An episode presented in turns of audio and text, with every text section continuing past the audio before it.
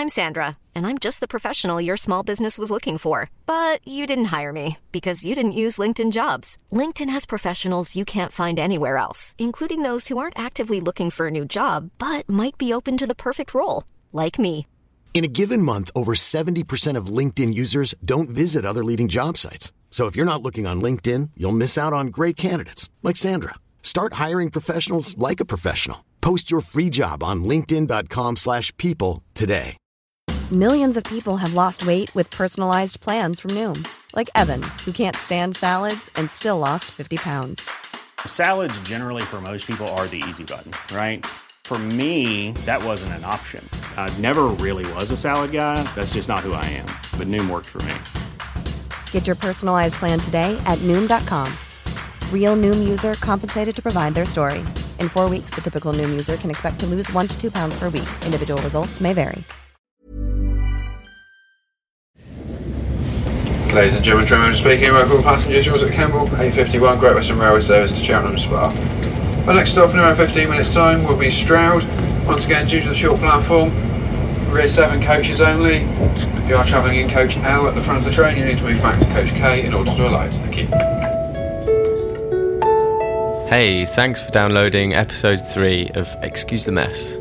Excuse the Mess is supported using public funding by the National Lottery through Arts Council England. It's also gratefully supported by PRS Foundation. As a listener of ETM, you can get yourself a discount on all of your music gear when you shop with Red Dog Music. Just type in Excuse the Mess, all lowercase or one word, to get 5% off, or give them a call and get haggling. I'm really excited to bring you this episode. Last week I headed to Stroud to visit one of my favourite composers, Emily Hall. I had photographer Max Edelman in tow, who you'll hear on occasion mainly interacting with Emily's new kitten. He took some really lovely pictures of us walking around the Stroud countryside, which is where our first chat took place. And you can find those on the ETM website, which is etmpodcast.com. It was a really inspiring day, and this is a really jam packed episode. We talked about Emily's background, her upcoming release, Life Cycle, also her first album, Folie à Deux, one of my favourite albums over the last year. There's a little cameo from her husband, David Sheppard. He works in sound design and has collaborated with Emily on several projects. We also talk about her new duo, Mandel, and her upcoming commission for the London Sinfonietta. A while ago, Emily shared a great article by Grace Banks, written for The Quietus. It was titled How Studios Subliminally Silence Women. I guess this acted as a springboard for a lot of discussion surrounding this subject, really important topic. Uh, I'll put a link to the article in the podcast info. It's really worth checking out. We touch upon this topic in our initial chat when we were walking around Stroud, and then over lunch we discuss it in a bit more detail. But that's going to go out as a separate episode, just a 20 minute thing, and make sure you go and listen to that too. And here it is, episode 3 with the wonderful Emily Hall. Ladies and gentlemen, service now approaching Stroud. Once again, due to the slightly short platform, coach L at the front of train will remain locked. Please move back to at least coach K in order to alight. Stroud, Right, So how are we doing? this way. You okay there? Yeah. Um, brilliant. So, how muddy is this? I've got a sort of route in my head, Cool. but it's not too. Yeah, I, gonna have lots of guests God, on this, aren't like we? a- yeah. Well, um, yeah, thanks for doing today, Emily. Oh, my pleasure. Really looking forward to it. Yeah, where are we? Okay, we're on Bisley Road in Stroud. We're just walking out of the old town, really, into the countryside, which is called the Heavens. There's an amazing cemetery here with an amazing chapel, which is actually for sale.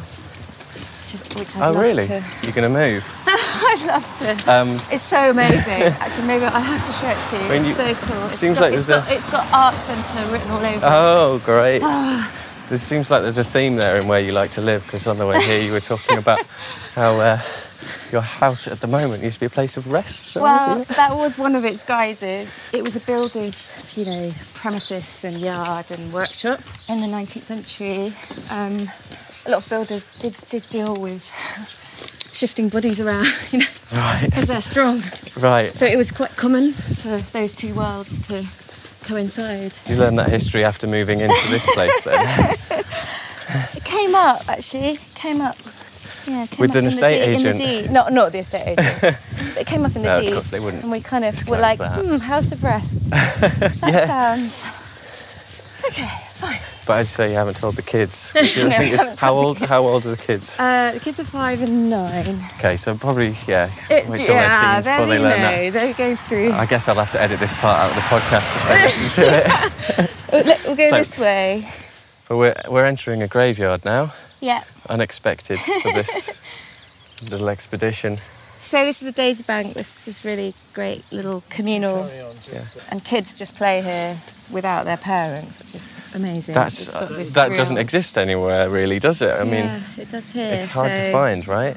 So you get to yeah be chilled a chilled parent. Yeah, yeah, definitely. Um, That has actually just sort of linked me into thinking about life cycle. yeah. But um, maybe just before we talk about that, before we go into details of Yeah. things, things in your music, maybe let's um, just get a, a little bit of a history on where your music journey began and that sort of thing. Where did you grow up? I grew up in Lewes, in East Sussex, and there was a lot of violins just lying around in our house for some reason. I Yeah. came from a big family, and I think you know how it is. You end up people just give you violins all the time. so we had all these violins, and so I picked one up and um, and oh, so just down here and then to the right, and then we'd get into the country bit. And yeah, I you know had lessons, etc. I remember what I remember figuring out Pachelbel's canon once and just having this kind of like Oh, moment. okay. Um, So you were jamming along with Yeah. that. and that was like, oh my god, this is amazing.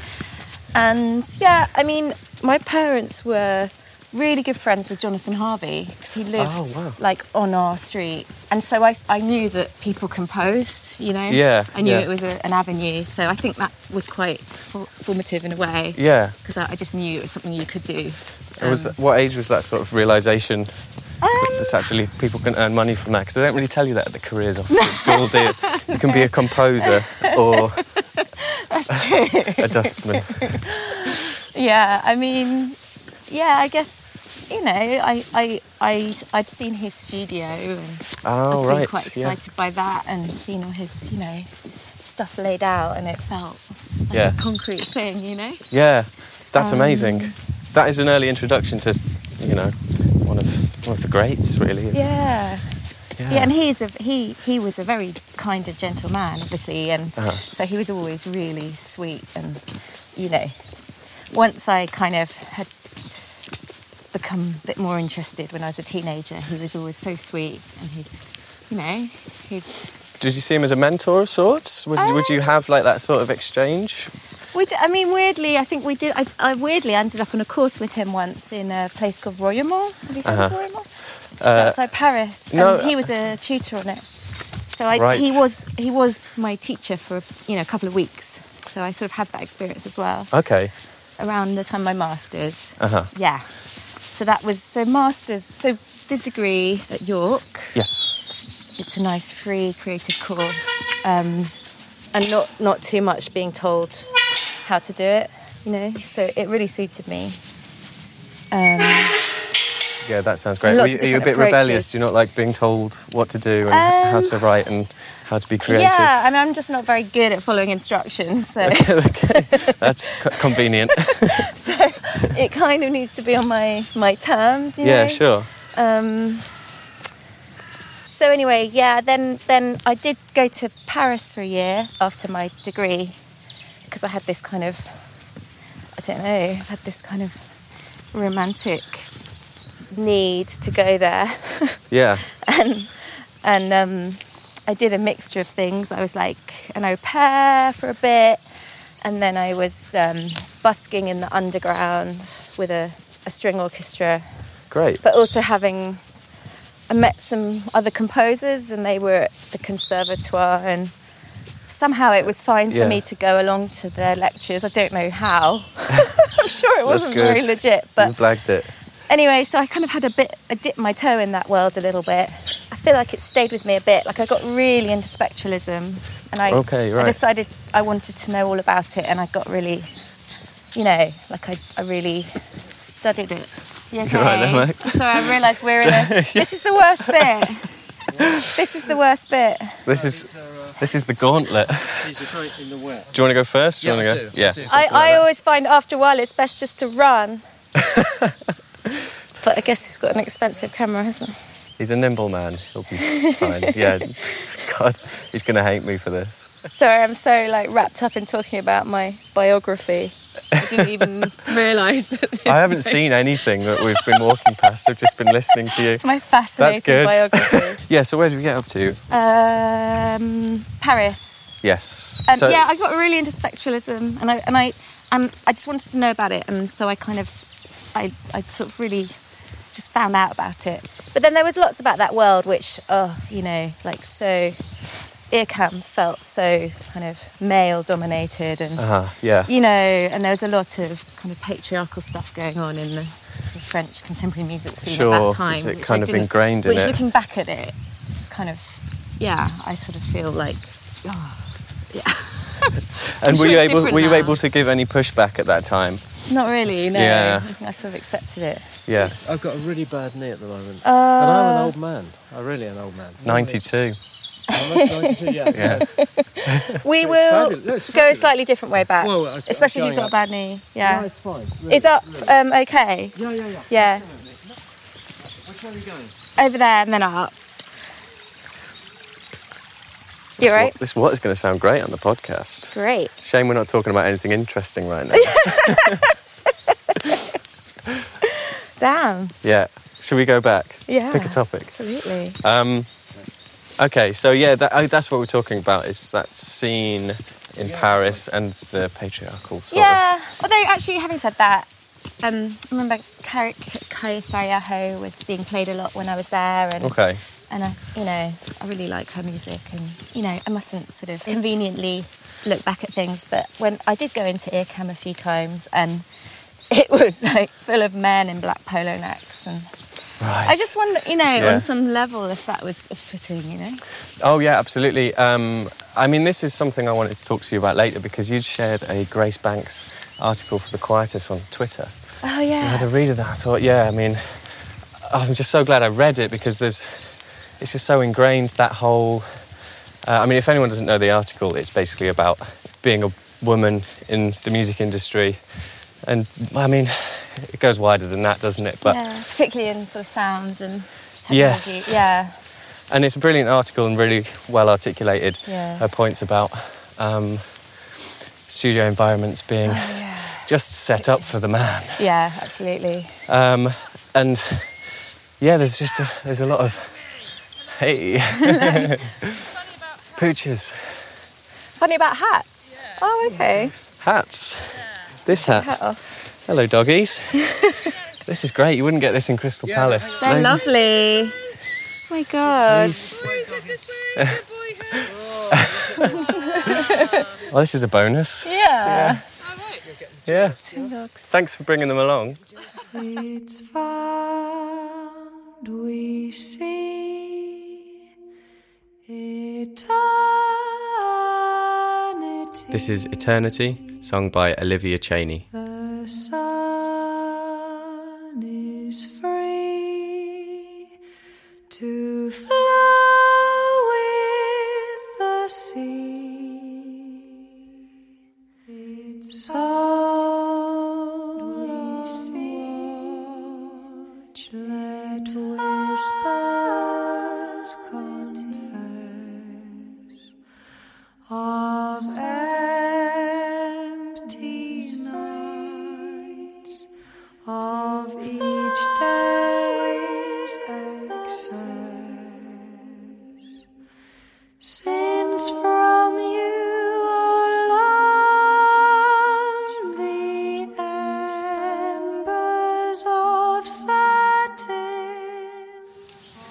to go along that footpath. I've never been along it. All right. I'm not sure how you get to that one.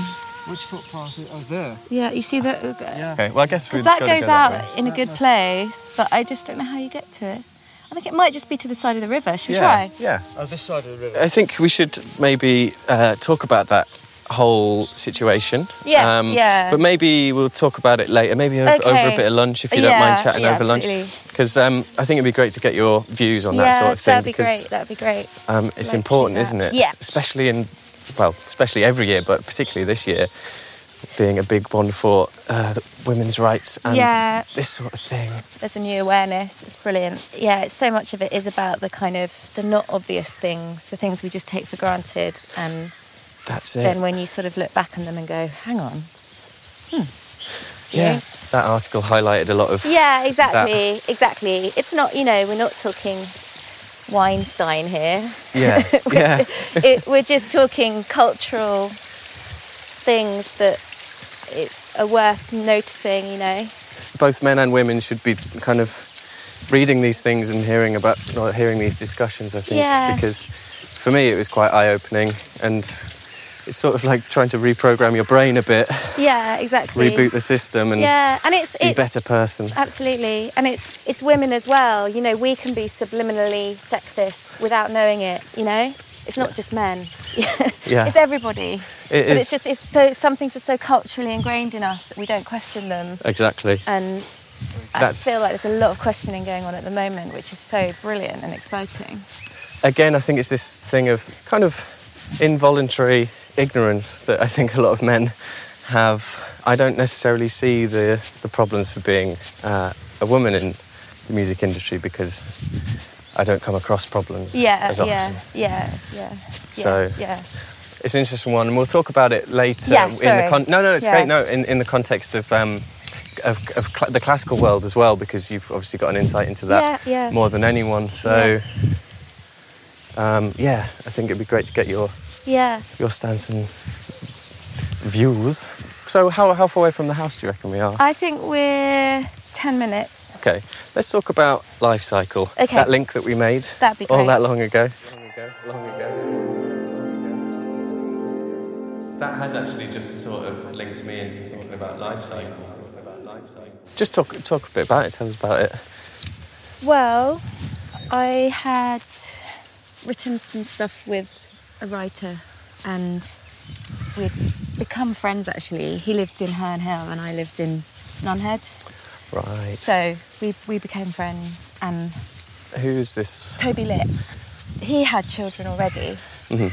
And when I had Joe, my first, I went round there and it was really just to kind of catch up and for Toby to meet Joe. And there wasn't really an agenda to make any art or anything. Yeah. It was kind of not really, wasn't particularly on my mind. But then we had this chat and it's quite a kind of candid chat about the sort of transformative thing of having a baby.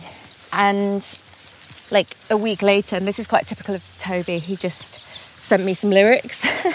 the thing about lyrics, what I find is once you have them, it's if they're good lyrics, they are they are a song before you even know it. I mean, they Okay, are just yeah. become a song so immediately. Yeah. Like I just have to read them and Yeah. or edit them in my mind, and then suddenly they are a song, and it's like you can't, and then you can't really go back from that. And then I coincidentally got a commission at that time from Opera North to write some songs for soprano, cello, and piano.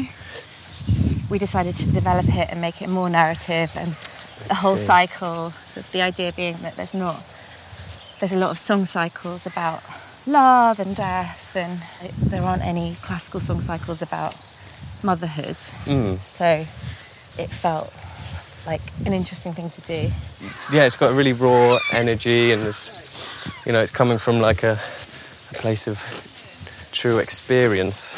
Um, Yeah, it was. It was very. It was very raw, and and um, and it was literally written, you know, like in between, you know, those tiny little breaks you get when you have a baby that doesn't sleep much. yeah, You know, so it was very raw. I didn't have time to overthink it. yeah. You know. It's actually quite um, stripped back as well, Yeah. and yeah, it just seems very sort of intimate. Um, there's Yeah. Some, you know, you could just have a couple of notes on the piano, just the right hand and the voice, and that's almost the entirety of a piece. Can't remember which piece exactly I'm thinking about there. Yeah.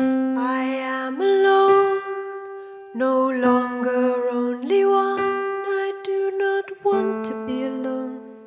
I want you, but not too soon. I am alone, but they say I can eat for two.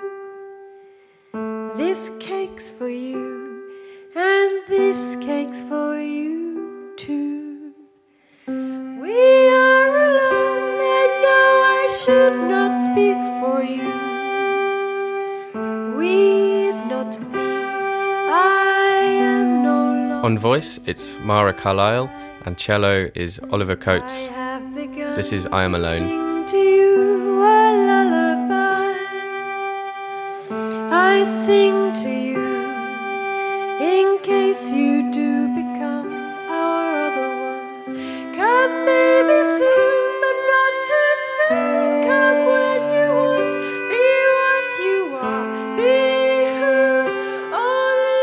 this. Yeah. It's been such an important um, piece for me. It's really defined how I write, and Mm. um, so it just um, it's just a sort of personal mission, really.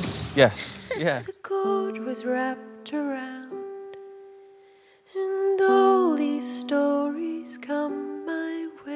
So it's going out on 8th of March, is that correct? it's coming out. Bedroom there. Community, Yeah. second release with them. Yeah, right? I mean it's it's not like my second release. It's because it's just coming out on their digital only.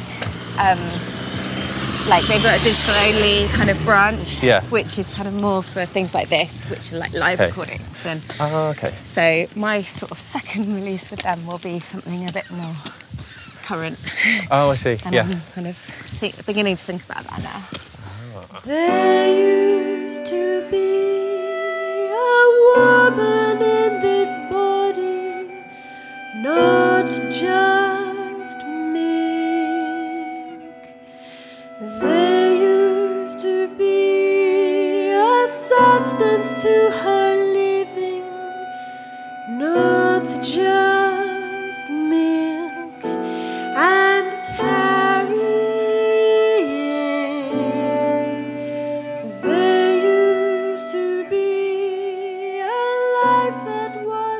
Not just milk.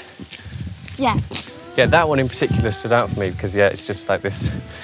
This is why I'm saying it's quite honest. Uh, the music because it's that piece is about maybe the loss of identity through being a mother. Definitely. Yeah, and it's accumulative and you know, it's like not just milk and carrying. And every time one thing add, you know, another phrase is added, like not just milk and carrying and and saying hush and putting down and worrying and you Mm. know, when you're feeling overwhelmed, sometimes it really feels like this kind of cyclical list of tasks Yeah. and worrying. And um, It's good that we're So- walking uphill right now. It really um, I mean, it's a yeah. It's a while ago now for me, but I think people with children under one will be able to relate to it. Mm.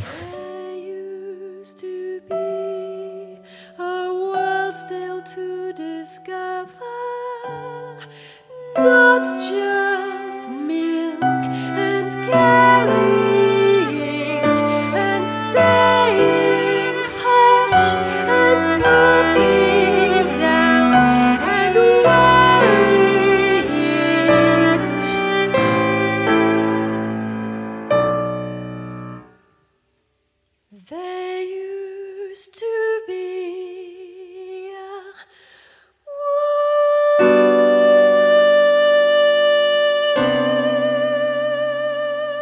I mean, I obviously can't bear children, um, but it's, it is an inter- it is an interesting thing to actually get. Yeah, just this sort of unapologetic.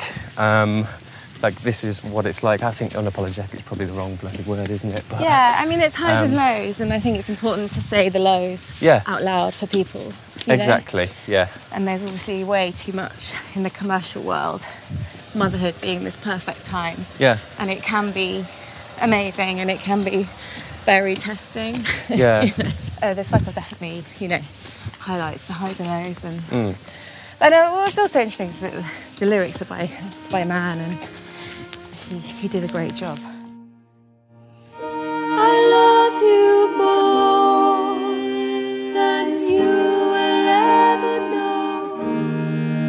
This is the final track on Life Cycle. It's called Field of Snow. and Emily's joining Mara on vocals. breath that floats away.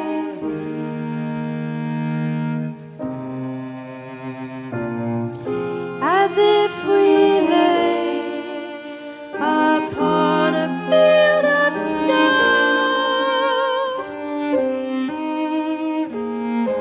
Let's talk about, because we're about to bump into Misha Law, Yeah.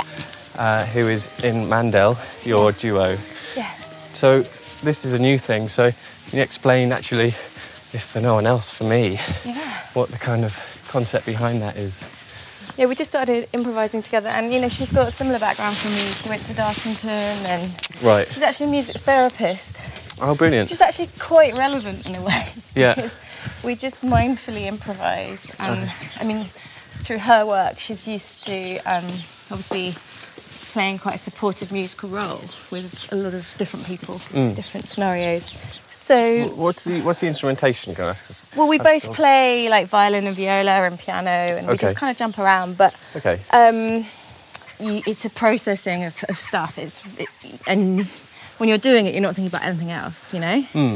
How do you program that to be put on as an event? Do Yeah. you record your improvs and So yeah, that's exactly what we do. And I mean, um, I then sort of we both actually listen back, and but after a while, not the same day, you know, Yeah, like a week yeah. later, listen back, and we've just found that there's been really awesome material. You know, every few minutes there'll be something that really stands out. Yeah. And then we um, develop it. Ah, okay, so you do go back and kind of And then make we hone it. adjustments and hone it. Yeah. And then, I mean, I, you know, I've been on Sibelius working with stuff, you know, so getting my composer's hat back on really. And, Right. But yeah, it's really fun It- I- and I love it. And it's, you know, it, I found that because song for me was a really, like, a really brilliant way to be more um, authentic Yeah. in my expression. And I'm finding this is almost like an equivalent, but with non-song. you know? Okay. Yeah. I mean, Um, voice is a key part of what you do. So Yeah. is this like kind of tickling another? Yeah, it's really Scratching another it's itch. really interesting for me. It's like I'm able to do with song, you know, channel something very instinctive and Mm. coming very much from nothing too cerebral. I'm, a, I'm able to do that with um, instrumental music now. Yeah. With the process we've got. So I'm re- I mean, it's early days, but it's Yeah. it's really fun, and we're already creating something for this Gursky ex- exhibition Yes. in, at the Hayward. This is the reopening so- of the Hayward, isn't yeah. it? Um, uh, what, what's the brief maybe that they, they've given you? Um, just to make a 15 minute piece for like a bunch of Sinfonietta players that reflects one of his pictures or, or elements of lots of his pictures, you know, just something which is a response So to his work, really. Have you been given a specific picture to respond to? Um, we've chosen one. Okay. Yeah. And, uh, and and yeah, how are you interpreting that? Like, kind of conceptually, that's uh, you could either get really quite technical about it. I guess you could find ways of using the lines as like a graphic score or whatever it might be. But what's your approach? Well, we it's we're just doing the, the process that I just described, which is just mi- mindfully improvising Mm. and with the image in mind, not even looking at it. Yeah. You know, that so far has kind of thrown up some material we really like. Emily sent me this little rough recording of one of the Mandel improvisations. On returning to the house, we caught up with Dave, David Sheppard, who is Emily's husband. He's a sound designer, and both of them have done a lot of collaborating with each other in the past. So we spoke a bit about that. Uh, just stood around the kitchen table having a coffee. That is a very fresh kitten. That's so adorable. Yeah. You know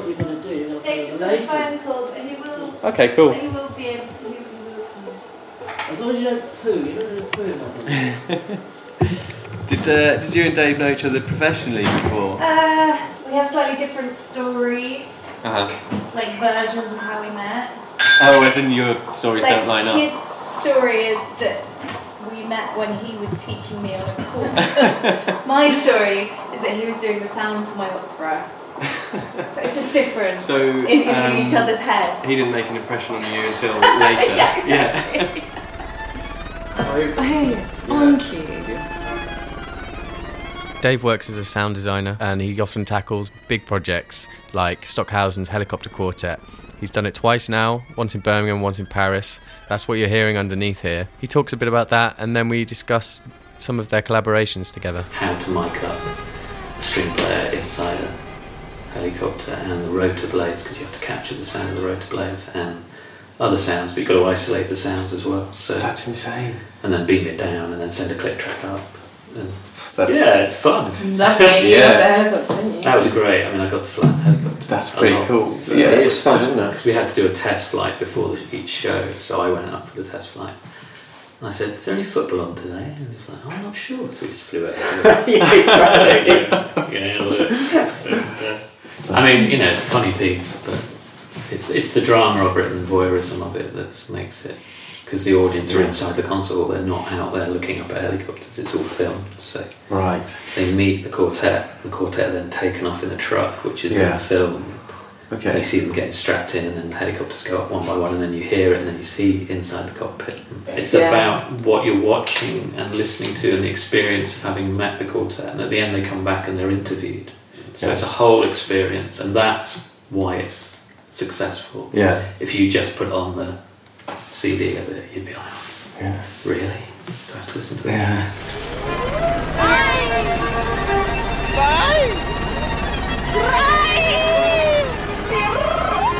What's on the plate at the moment? Uh, so I am working on some more new sounds for Em's piece out into. Yes. It's got these um, soundscapes, so I'm just remaking some of those Cool. For performance that's coming up soon.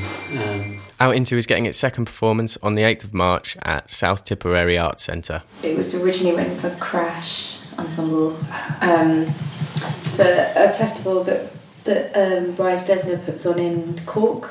It's with Enda Walsh, Mm. who Dave has worked with a lot. He's a Playwright. Playwright. I think that's what And he's Wikipedia done a lot of, and a director, and he's done a lot of opera. yeah. And Dave's collaborated with him on a lot of opera. And uh, I've written this piece, which is songs, but we're now kind of working to kind of make it less narrative, and the sound design is kind of making it less linear, but also making it more real in, in the sort of theatre way. That, Yeah, um, you know, Enda's very keen on things being emotive. If it's the sound of waves or wind, it sounds like that. And you Mm. feel like that's what they're there, and they're there for a purpose rather than them cleverly and beautifully sort of Yeah. emerging. being sort of and- textual. It's textual. Not, yeah, it's less, So less they- subtle they suddenly than feel I like- did it yeah. It's about a woman who is forced to leave her home. Why is she forced to leave her home and what's the journey that she goes on? It sort of starts from where she ends up, which is a foreign country in some kind of temporary housing, and and she's sort of re she's reliving the journey where she has to leave her home. So it's sort of non-narrative, and it's it's as much about kind of recollecting and memory as it is about kind of loss and. It's, it's a pretty What's- sad piece Is actually. it? Isn't Isn't it? sad thinking about it. Yeah. So, uh, how you approach the writing then? Enda wrote this sort of body of text, Yeah. and I kind of created lyrics from it. Uh, okay, I guess do you work from the lyrics first and then go into the kind of instrumentation that's involved? Yeah, it was the songs came first. Yeah. yeah. And because I haven't, I haven't heard the music, so No, I can't really exactly. say have have an opinion on it. It might be rubbish for all but um, Yeah. what's the evolution of the piece? Like, it's starting at the end of a story. But the beginning and the end are the same. Noticing the quietness in the middle of the day, in the middle of the house. That's how it starts. Yeah. Writing it, I sort of project it onto my house Yeah. and imagine being in the middle of the house and then leaving out the back door, walking up the valley, walking, walking. It, se- it seems like nature's actually quite integral, like a theme in your uh, in your music, even if it's not explicitly so. It just sort of feels quite organic, and uh, Folie à Deux has sort of that Yeah. nature interaction. Yeah. And this piece sounds like, you know, there's maybe a, a more literal thing now with its new new change. Yeah. Is it is it something to do with just who you are, is it something to do with kind of living here? I, yeah, I, d- I don't know. I think it's um, maybe just from working in stories. Yeah. And not, like Folie à Deux is set, they live in a little farmhouse. It's about this couple who become obsessed with a pylon. That was very much about man made as opposed to nature. So nature was a big part of that piece as well. Mm. And folie à deux means? Sort of madness of two, literally. You know, it's uh, it's particular psychosis where two people believe the same delusion. It's a brilliant starting point for. Yeah, writing. and that was Yeah. thanks to my friend Lisa, Dr. Lisa Cullen. She's she's a psychiatrist, and she she had come across patients with this, and she she said to me, you know, got to write an opera using this. Yeah, it was a brilliant um, t- sort of template for a story because there's also very specific phases of that psychosis, and you know, and affecting two people. So it's like you know, an exaggeration, the sort of exaggeration as well that you that I feel is often required for opera, you know. So they they get obsessed with this electricity pylon basically. Yeah. And in the end he he climbs it and, and dies. Yeah, it's sad. That's a fabulous story.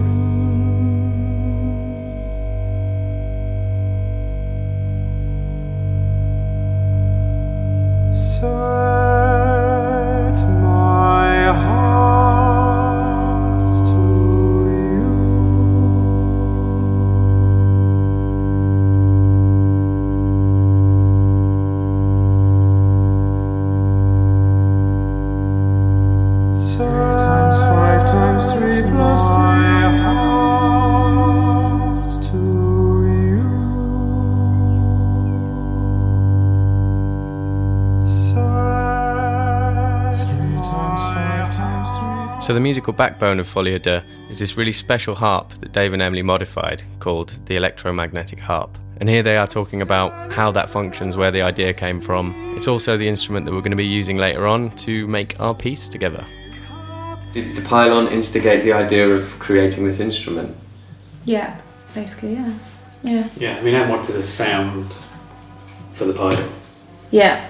and the sort of starting point for that was the idea of the 50 hertz cycle that you hear when you hear a buzz from electricity.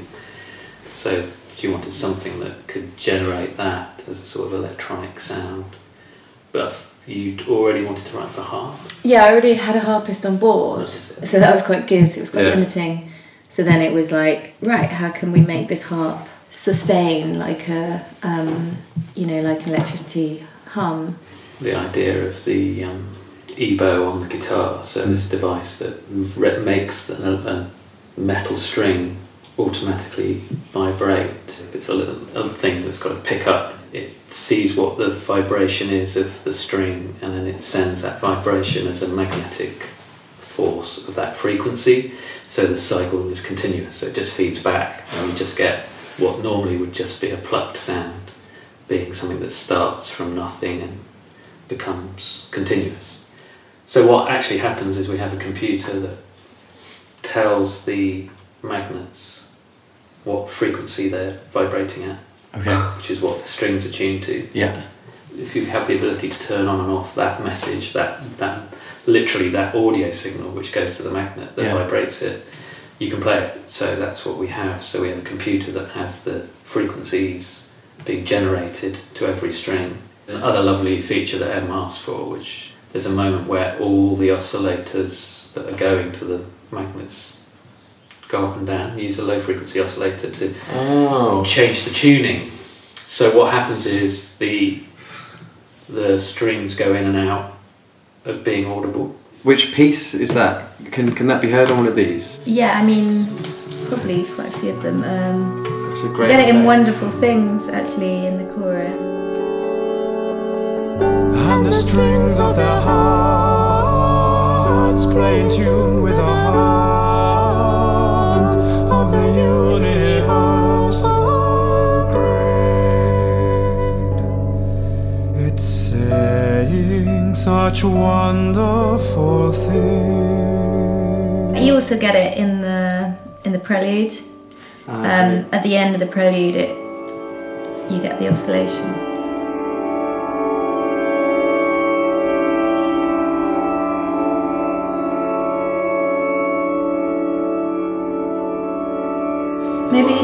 Maybe we should go in there. I think so, And set it up and Yeah. Uh, yeah, for sure. I'm excited to hear it now. Well, I mean, I was excited earlier. We moved on into Emily's writing room where Dave set up the harp, tuned it up for us, and you can hear that in the background as we discuss a few more things before getting down to making some music.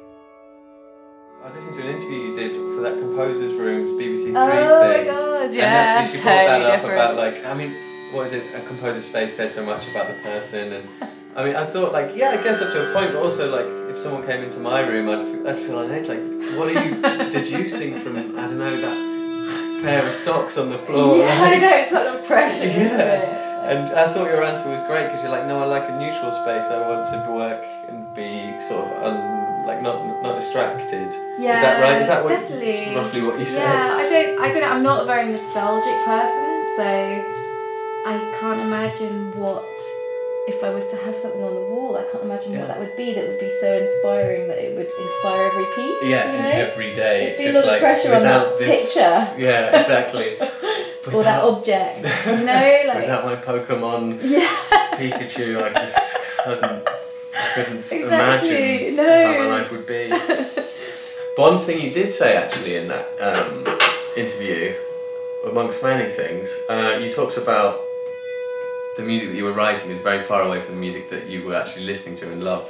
And I thought Yeah. that was quite interesting and sounds like it was a bit of a change around moment for you. Yeah, that was around about the time I wrote Life Cycle actually. Okay. That I had this Yeah. this there was this disconnect between the music I was listening to and the music I was the musical world that I was inhabiting and And Is it because of academia and coming through that road that you've you kind of feel like a pressure to do a certain style? And actually, a lot of the time, what you want to do is the stuff that you're listening to, and you kind of try and separate those two things. Yeah, I, th- I think I think while I was studying and while I was like listening and going to concerts uh, in a certain world, there was a big emphasis on originality to the point that it was suffocating the actual music Mm. and there was too much value in the academicness of it rather than how much you were moved. Yeah, You know? yeah. And that's that for me just reached the point of um I kind of I just like I remember saying to my friends, you know, right, I'm leaving contemporary classical music, you know, that's it. Yeah, but okay. I didn't because it's moved on as well and Yes. you know, lots of people have felt the same, have felt that it's you know and like I don't know, I was studying at a time when it was still I don't know, a lot of the academic stuff were quite, you know, aging and they were from a whole like era of Boulez and Mm. you know, where of this kind of people creating music within an academic environment. Yeah, And and seeing only, as you say, like the value in this thing that's supposed to be original and challenging, but you know, why can't something be enjoyable and accessible at the same time? Yeah, Like for yeah. people who are just there to purely enjoy music rather than to study it or. Yeah, exactly. Um, yeah, but I do think that that part of my experience is, you know, has defined. You know, I'm, I'm Mm. I don't want to reject it entirely because I think it does. It do, you know, it's all part of how I write Yeah. still in some way. Many of us have those stubborn pounds that seem impossible to lose, no matter how good we eat or how hard we work out. My solution is PlushCare. PlushCare is a leading telehealth provider with doctors who are there for you day and night to partner with you in your weight loss journey. They can prescribe FDA-approved weight loss medications like Wegovy and Zepbound for those who qualify. Plus, they accept most insurance plans. To get started, visit plushcare.com slash weight loss. That's plushcare.com slash weight loss. I'm Sandra, and I'm just the professional your small business was looking for. But you didn't hire me because you didn't use LinkedIn jobs. LinkedIn has professionals you can't find anywhere else, including those who aren't actively looking for a new job but might be open to the perfect role, like me. In a given month, over 70% of LinkedIn users don't visit other leading job sites. So if you're not looking on LinkedIn, you'll miss out on great candidates like Sandra. Start hiring professionals like a professional. Post your free job on linkedin.com/people today. Millions of people have lost weight with personalized plans from Noom, like Evan, who can't stand salads and still lost 50 pounds. Salads, generally, for most people, are the easy button, right? For me, that wasn't an option. I never really was a salad guy. That's just not who I am. But Noom worked for me. Get your personalized plan today at Noom.com. Real Noom user compensated to provide their story. In four weeks, the typical Noom user can expect to lose one to two pounds per week. Individual results may vary. All right, let's make some music. Are we going to improvise? Should we just do it I without too so. much chat?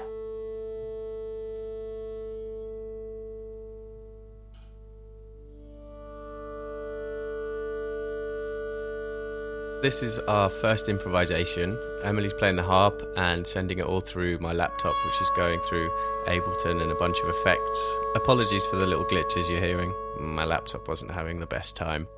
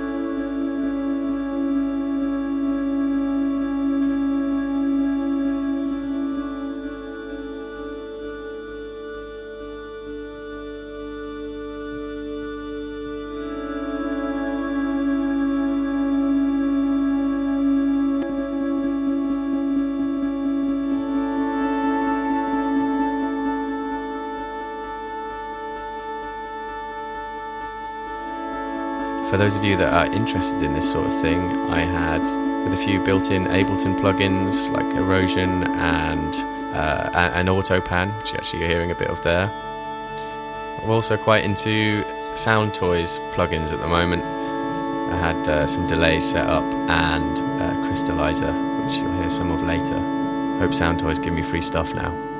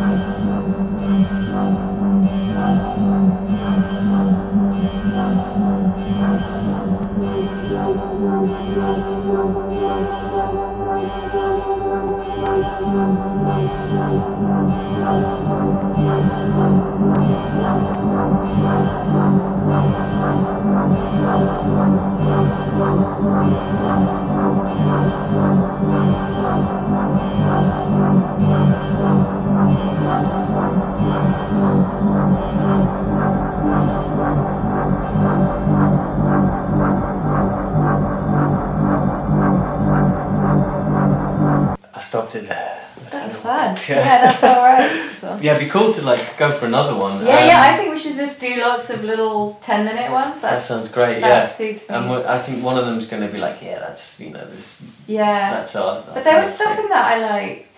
Oh yeah, absolutely. Um, But there was something quite organy about the beginning, which was yeah. nice. Yeah. I think it's my new favourite instrument. I'll have to let you have a play on it as well. Um, I'd love to have a go. but I think yeah. maybe like a maybe an interesting challenge we could set ourselves as well. Maybe for this one. Hmm. I don't know what you think, but I suppose the natural thing is for it to start quite empty and sparse, and then to Mm. get fuller and fuller. Yes, I just wonder yeah. if we could do a piece where that doesn't happen. Yeah, I like totally where agree. we somehow its content remains fairly like the same Yeah, yeah. Rather than it building and building. It is just such a classic thing, isn't it? Just like start small, and then when it gets Yeah. like you can't make it any louder, then that's the end. yeah. Yeah. So I mean that'd be quite a fun thing for us to both be thinking of while we're I like while that a we're lot. improvising. I like that a lot. Yeah. That's cool. As long as we have that thought in our mind, we'll just Mm. hopefully we'll Be we'll make sure we get stuff out of the way before we introduce another idea, for example. okay. Yeah. Yeah, and I suppose the other thing about this instrument is, you know, the drones, the low drones. Mm. Maybe this time we should start with well, start with the drones, but in a rhythmic way. Maybe. Yes. Yeah. I was wondering if you yeah like if you're how responsive Well, it can very- be, well, that- or if you can find a rhythm kind of that works with it or something like that. It'd be fun to, to have like a kind of sequence of doing the faders, Yeah. Which maybe might lead to some kind of rhythmic thing. That's really beautiful, actually. Should we start with that? Yeah, let's start with that. So let me just set this recording. Because actually, it's more responsive than I thought.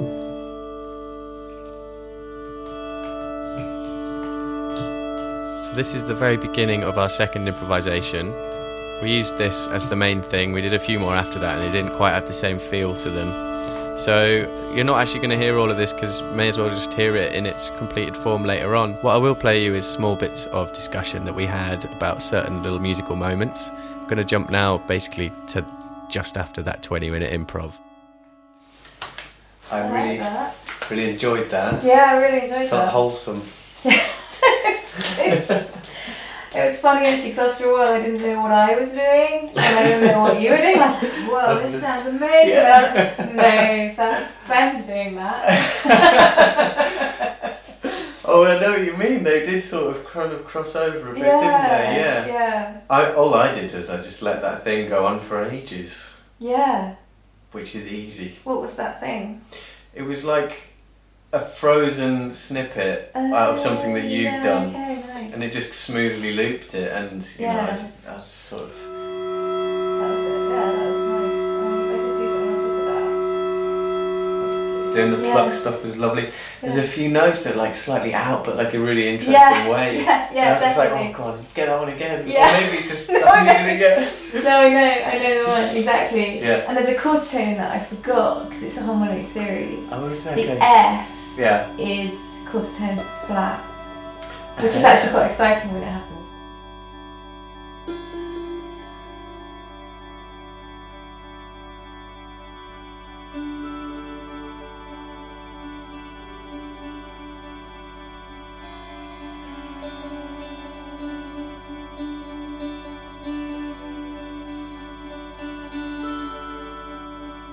So how long you? How long a piece do you want? Um, how long a piece do you think people want to listen to? Not that I'm good pandering question. to No, the that's audience, a good but, question. um, I think, but I mean, I do think that this instrument, i because it's a drone instrument, it does lend itself towards longer than shorter. Yeah, Uh, that's, that's not true. being indulgent, but it's just true. No, you're it's, right, It's not the sort of thing that you just sort of Yeah. hear a three minute piece on. It's just because it is so drony. I wonder if we should listen to it Yeah.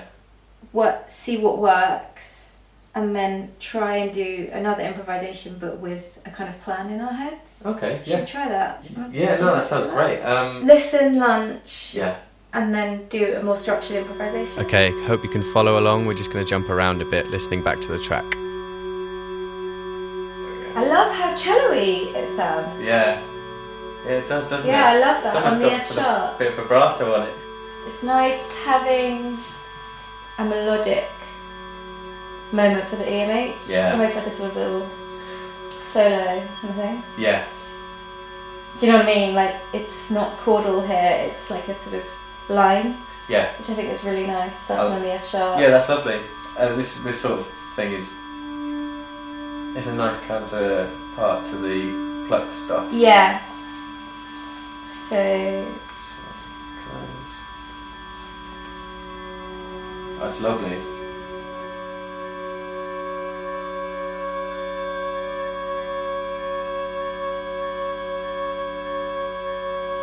But I love all the little birdie things you're doing at the top. Yeah, it's They're really nice. That's fun.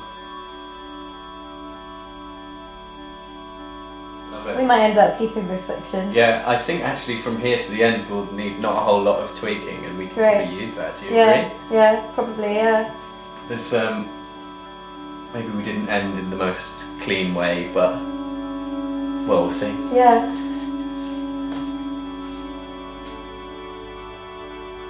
That's the thing, it has to be a, a, a, an expansive piece, Yeah. doesn't it? I mean, do you know what I mean? With this instrument, you can't Yeah. just.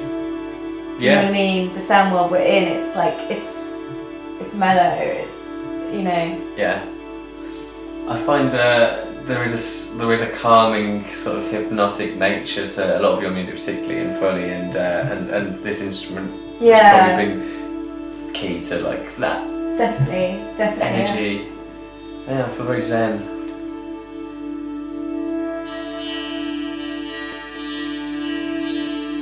This, lovely. It's quite, it's, I think the buzz is quite a nice way to end it. Might get rid of that chorus effect. There's something quite sort of almost uh, sitarish about that string. Yeah, there is. Yeah, it's really, it's really cool. it's and what I love about it is it's. I mean, it, yeah, you can actually. That, that's the most rhythmic thing about this harp. Actually, is is the oscillation. Yeah. Funnily enough, and the buzz. Do you feel like it's lunchtime? Yeah. I Yeah. think that's good, yeah. We didn't really talk too much about the Sinfonietta piece earlier. Yeah. You and Misha, Misha Law, as Mandel, you're writing together. We're How- writing together. Um, That's an interesting one, actually, to have two composers. Yeah. Is that, is, is that the dynamic that you've set me. up? It's new for me because I'm I'm a real like I always collaborate. What I'm really enjoying is the fact that I'm collaborating with another creative composer. So I'm really enjoying it. And like when I when I was asked to write for the London Sinfonietta, I was like, I'm not sure I want to do this. But then I was like, great. It's a great opportunity for me to try this, try and take take what we do to to you know more composed level. Over the last sort of 18 months, I have actually had quite a few commissions for ensembles. Yes. Although Perfect. I f- I f- there's been something missing for me with it, with the process Yeah. and even the result. Uh-huh, yeah. I've not been quite happy with what I've done Yeah. which was why I questioned even taking on the commission when I was Yeah. asked, and which was why I wanted to turn it into something which was like in line with where I am at. Yes. You know? Yeah. Sometimes it's difficult when you're a composer and you have to earn a living and people ask you to do really cool projects. And you kind of go, yeah. But actually, is it right for you creatively at the moment? Yes. You know, and it's really hard to, to make that call sometimes. Yeah. Oh, that's cool. What's the date of this? When's Uh, 4th of April. 4th of April. And also Scanner is doing a piece in the same gig as me. Brilliant. So that'll be quite nicely contrasting, I think, with what Yeah. I do.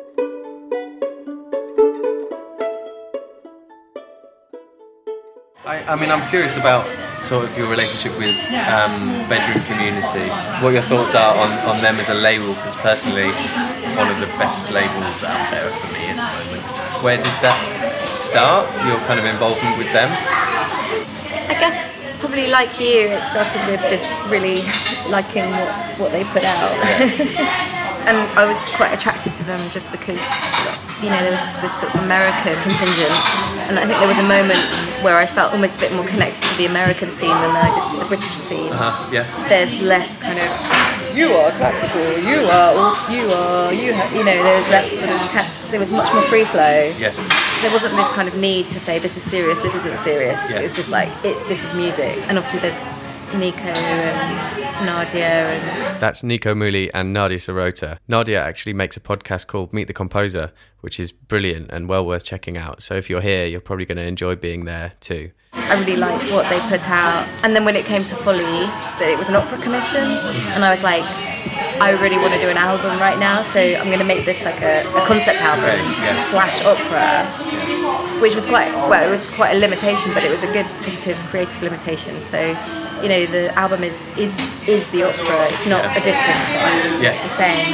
Yeah. So Yeah. basically, it was just a question of. I mean, it's always like you you make an album and then you have to find it at home, Yeah. and then luckily, you know, Valgeir was up for taking it. so- Yeah, it's a really good home for it. The thing I like about what they do, and I think I read this somewhere with the classical, classical music and their approach to recording it and producing it, like a lot of the time it's just just stick up a stereo pair in a room and, and just Yeah. capture, like it just seems Yeah. like documenting, but what they do, uh, it's more considered in terms of production and that kind of thing. Yeah, and they, you know, they see that as part of it, almost like it's part of the orchestration or something like Yeah.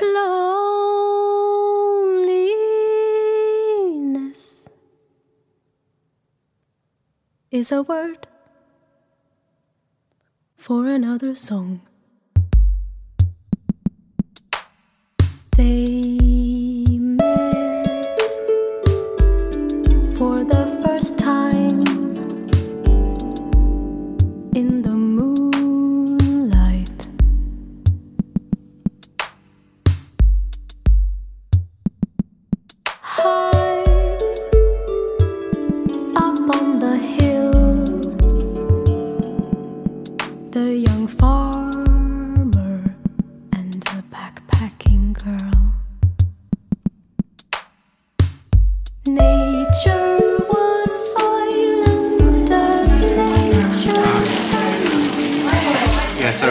about the the creatives and collaborators involved. Yeah.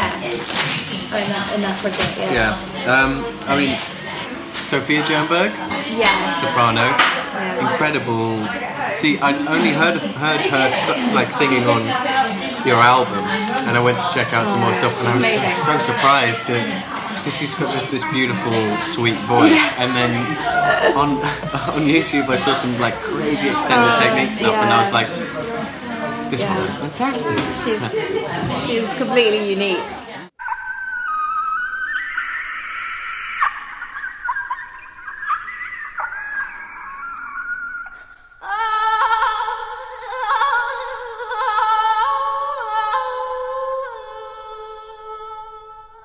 She was involved even before we had the story, actually. So I knew I was writing for her. Cool. You know, we'd done some workshops, and this it was still going to be deux, but it was going to be about insects. And she was doing all these kind of crazy insecty noises and Yeah. things. But anyway, then we. I couldn't actually bear the, the insect thing, it was just too creepy. Okay. Yeah. You know, as an album, it would just be so uncomfortable, Mm. you know, and that was really important to me that people didn't feel uncomfortable. No, although know. there is a certain air of tension in the whole Yeah, album, like sort yeah. of like an off kilter. Yeah, there is, but just something as you know, you know, the idea that there's a sort of parasite on you is such a contagious idea, Mm. you know, that I just thought it would just be a really unpleasant experience. Yeah. But that was like I ditched that before, and then we got Sjón on board, Yeah. and then that's where we came up with the pylon together with Yeah, him. yeah. Once the idea of the pylon was in place, I guess it, the rest fell into place from there. Yeah, yeah, it just all happened. And then the tenor. Allan Clayton, yeah, he's completely amazing. And he's like probably like the top tenor Yeah. at the moment in the country. You know, he's completely amazing, and he's he's got such brilliant music taste. The highlight for me is, is mantra, which kind of encapsulates it is the moment where their their madness is drawn. Yeah, yeah. Well, I, I mean, I obviously it's got vocoders. Yeah, yeah. So both singers um, sing through vocoders. So yeah, and I love vocoders. Mm. But I want to spend more time with vocoders. They're so, they're so much fun. Yeah, like across the whole album, I love the, the electronics. They're really tasteful. It just feels like a very modern album. This is the incredible mantra.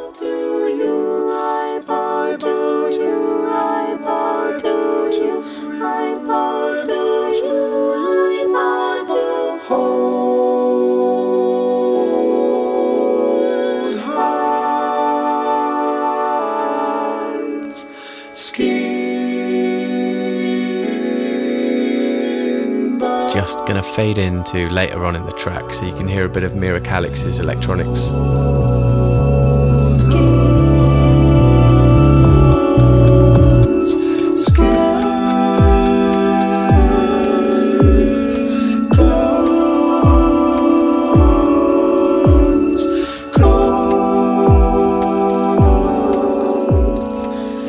producing as well? Yeah, I just make stuff on hmm. Ableton. I just I know how to do certain things, and then I just work with them rather than having lots and lots of tools at my fingertips.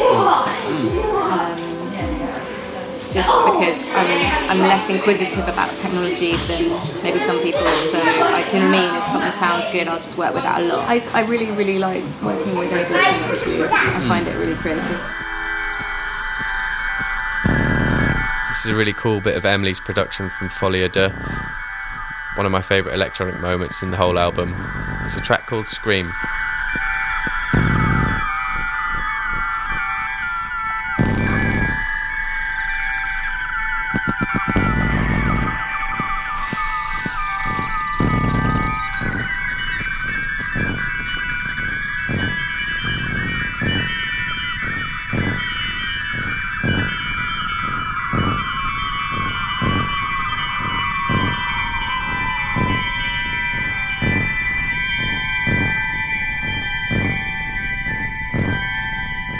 Emily and I continued to chat over lunch, and we actually started to talk about a really important topic, which is women in music and the barriers that women face. I've actually decided to put that out as a separate episode. It's also available on iTunes and SoundCloud and all those different places.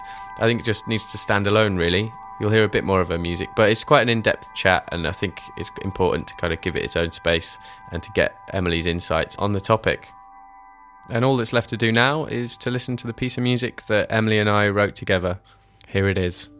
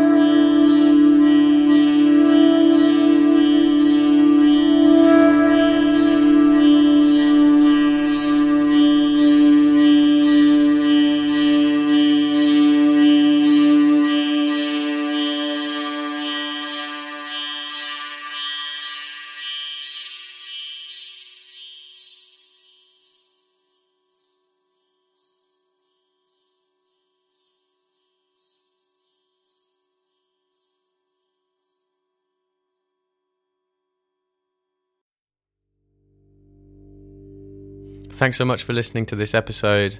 I know it's a bit of a long one, so if you stuck it out to the end, cheers.